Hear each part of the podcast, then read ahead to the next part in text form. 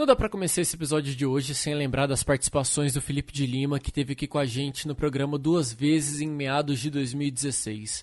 O Felipe era um cara muito incrível, de coração imenso, tinha um talento único, sem falar que era inteligente pra caralho. É, é uma honra para mim lembrar que ele deixou a marca dele aqui no Radioatividade nessas duas participações, de verdade mesmo. É, o Felipe foi forte, ele lutou muito e agora ele descansa. É, valeu demais, Felipe. Você foi foda, cara. Vem cá, me conta uma coisa. Você acredita em signos, horóscopos, astros, essas coisas? É, você acha que eles influenciam de alguma maneira em quem você é, na sua personalidade? Não?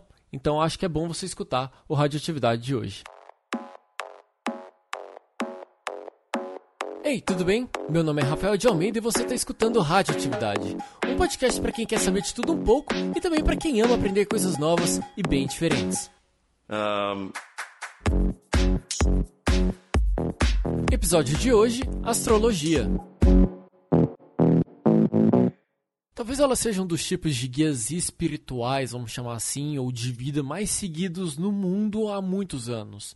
Astrologia, se a gente for desconstruir a palavra, significa estudo dos astros. E aí já vale aquele aviso para você não confundir com astronomia, né? Mas vamos lá. Partindo do básico, a astrologia ela afirma que o movimento dos corpos celestes e o posicionamento deles afeta diretamente em acontecimentos aqui na Terra e na vida de todas as pessoas. Na próxima vez que você olhar para o céu à noite, pare e pense nisso. Será que aqueles pontinhos brilhantes lá em cima, bem distantes, conseguem dizer como serão seus dias daqui para frente?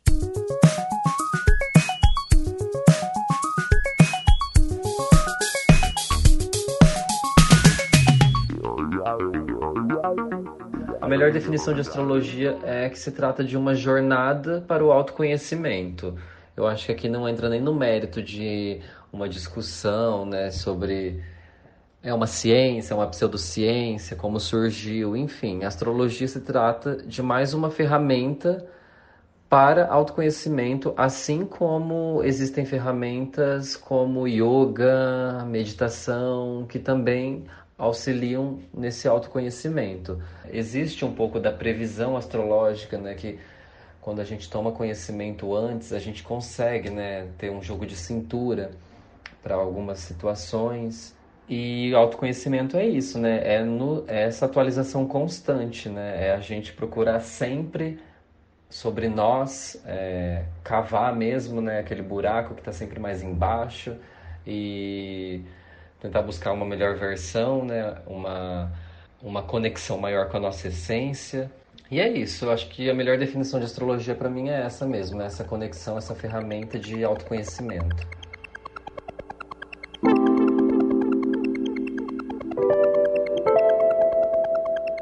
Você ouviu Caio Rosa, um astrólogo paranaense que há três anos estuda essa. Como eu posso dizer? Essa ferramenta de autoconhecimento. O Caio é o convidado do Radioatividade de hoje e que vai evitar com que eu fale besteiras e que vai explicar direitinho pra gente um pouquinho sobre o zodíaco, o horóscopo e os signos. Bom, eu acredito que a astrologia se aproxima mais de uma fé do que de uma religião, né? Bom, a gente sabe que a Igreja Católica condena né, esse tipo de prática, como astrologia, tarô, é, enfim, é, tudo ligado ao misticismo. Só que a astrologia é muito mais do que isso, né? A gente acaba acreditando no universo, a gente acaba depositando toda a nossa energia para o universo. E isso também é uma maneira de crer, né? Então acho que está mais relacionado com a fé, né? De você enviar uma energia para o universo e ela te devolver. É... Mas é, a astrologia não exclui né, e não condena nenhum tipo de prática religiosa. Eu conheço muitas pessoas que, enfim, acreditam em um, em um ser superior, né, que são católicos, evangélicos. Puxando um gancho nessa fala do Caio, eu fui atrás da seguinte informação. Como será que as pessoas lidam com a astrologia? Será que muita gente acredita ou segue e usa ela como guia? Vasculhando na internet, eu achei alguns números que podem dar um norte pra gente. Estima-se que no Ocidente uma em cada quatro pessoas acredita na astrologia.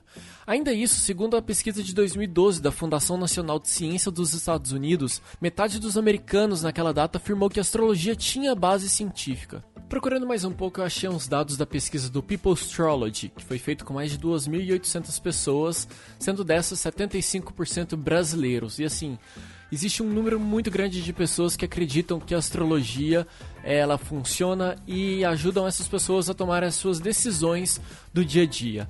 Ainda segundo esse relatório, as mulheres são as que mais acreditam, 44% delas são as mais místicas, e os homens ficam um pouco atrás, com 35% dos respondentes da pesquisa.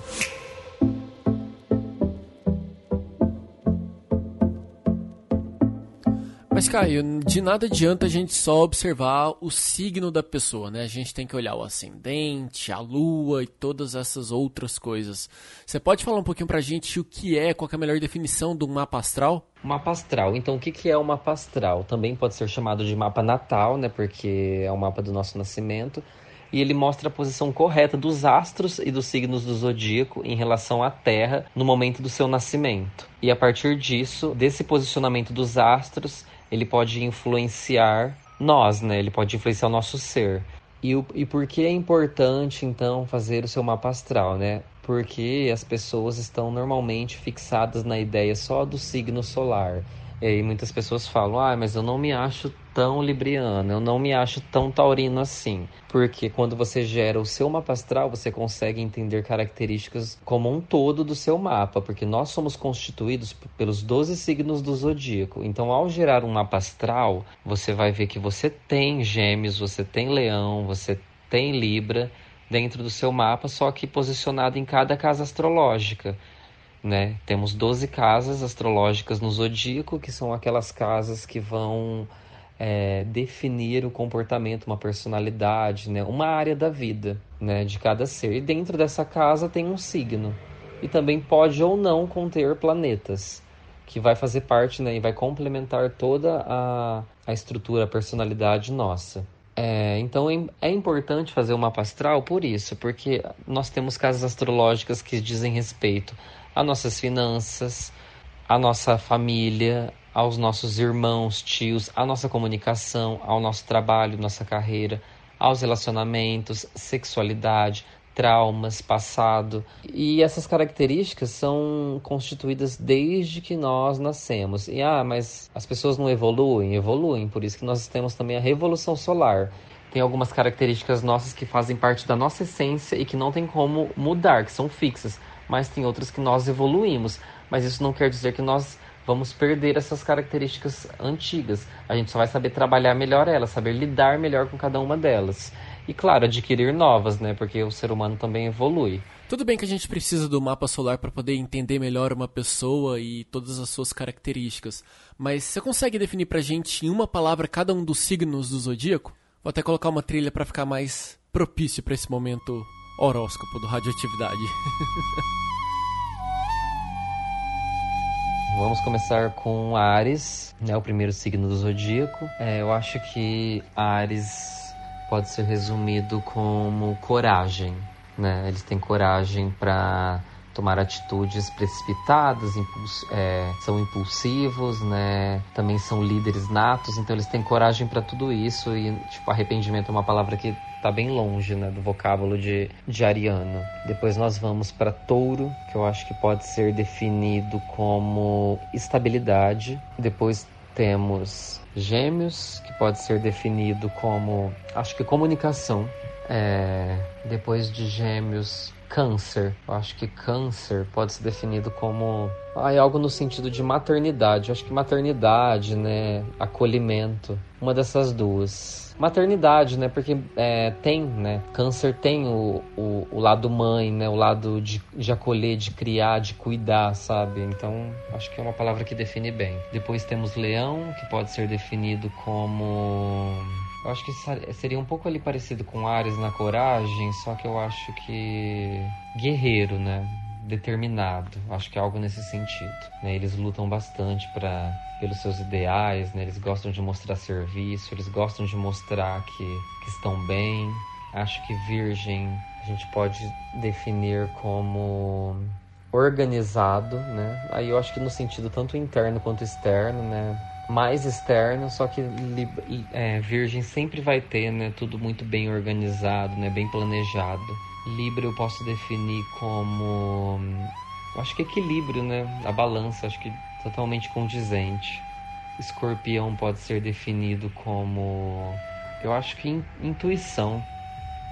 Intu... Eles são muito intuitivos observadores. Vamos para Sagitário, que pode ser definido como é, Sagitário, eu acho que otimismo, né? Eu acho que Sagitário sempre, independente de, de problemas e obstáculos, eles sempre é, tentam é, mostrar o lado positivo da coisa. É, Capricórnio, eu acho que pode ser definido como ambição, né? Ambiciosos.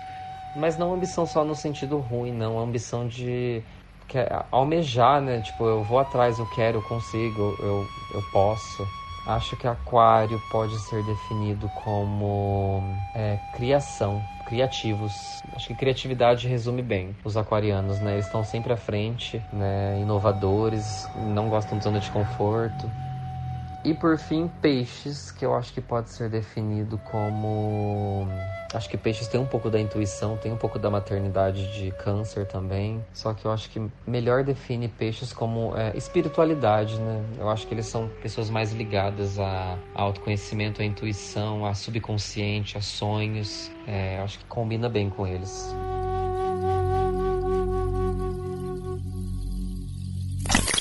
Caio, caminhando para a reta final da nossa conversa, é... deve rolar muita picaretagem nesse universo astral, né? De gente que não tem informações corretas, que não tem um embasamento ideal e fica cobrando das pessoas, passando informação e conteúdo errado. É... Quais são suas dicas para quem quer aprofundar um pouco mais de conhecimento ou buscar algumas referências? Quem você indica para quem estiver ouvindo a gente procurar saber? Tem, tem muita picaretagem por aí. Para gerar mapa astral, eu sempre indico o Personari, o Astrolink ou o Astro. São sites mais confiáveis, é, tem, são ótimas fontes de informação, né? Eles atualizam bastante o céu no momento. Tem astrologia né, e o horóscopo em tempo real. E ele está totalmente relacionado com os aspectos mesmo, né? Ele fala sobre a quadratura, sobre uma oposição que está rolando. É, eu acho importante seguir esses três portais. O Personal é uma ótima fonte de informação, não só para gerar o um mapa astral, mas é, no Instagram eles têm um conteúdo muito rico também, né? E no próprio site, né? Vários artigos. Adoro também a astróloga do Personário, a Vanessa Tuleski.